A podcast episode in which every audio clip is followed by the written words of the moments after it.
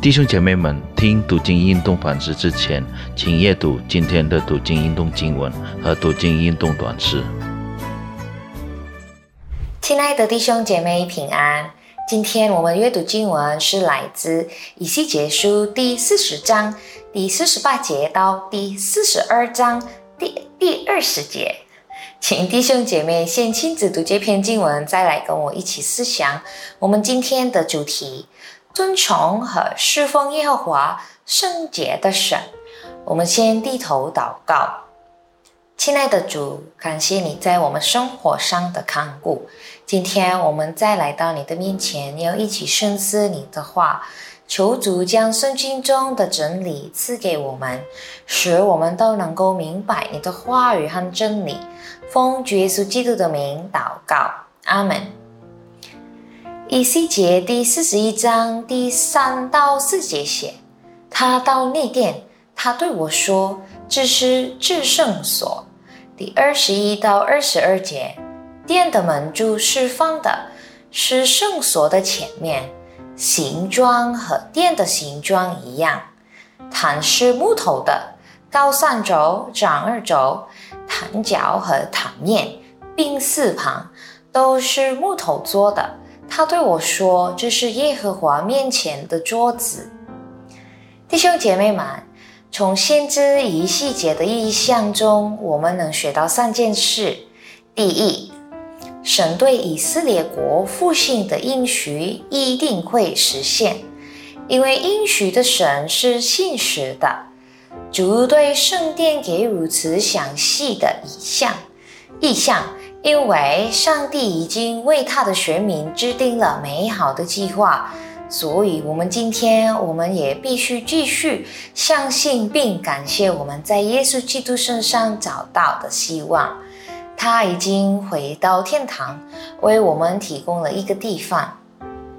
第二，圣殿中的家具和房间的大小和功能也有明确的定义。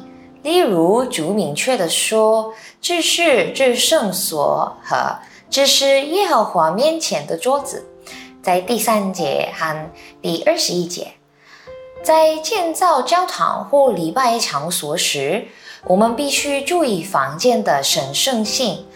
讲台的圣洁象征着上帝的同在。他对他的子民说：“我们不应该随意使用讲台。”诚然，我们不能崇拜无生命的物体，但我们不能粗心对待他们。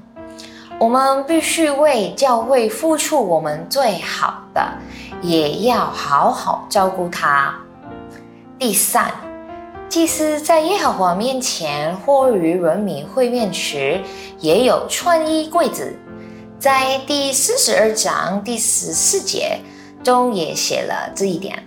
很明显，祭司必须了解并尊重他们所侍奉的上帝耶和华的圣洁，这是我们今天的施工生活中最重要的事情。我们知道并尊重上帝的圣洁吗？我们是否以全心侍奉、敬畏耶和华？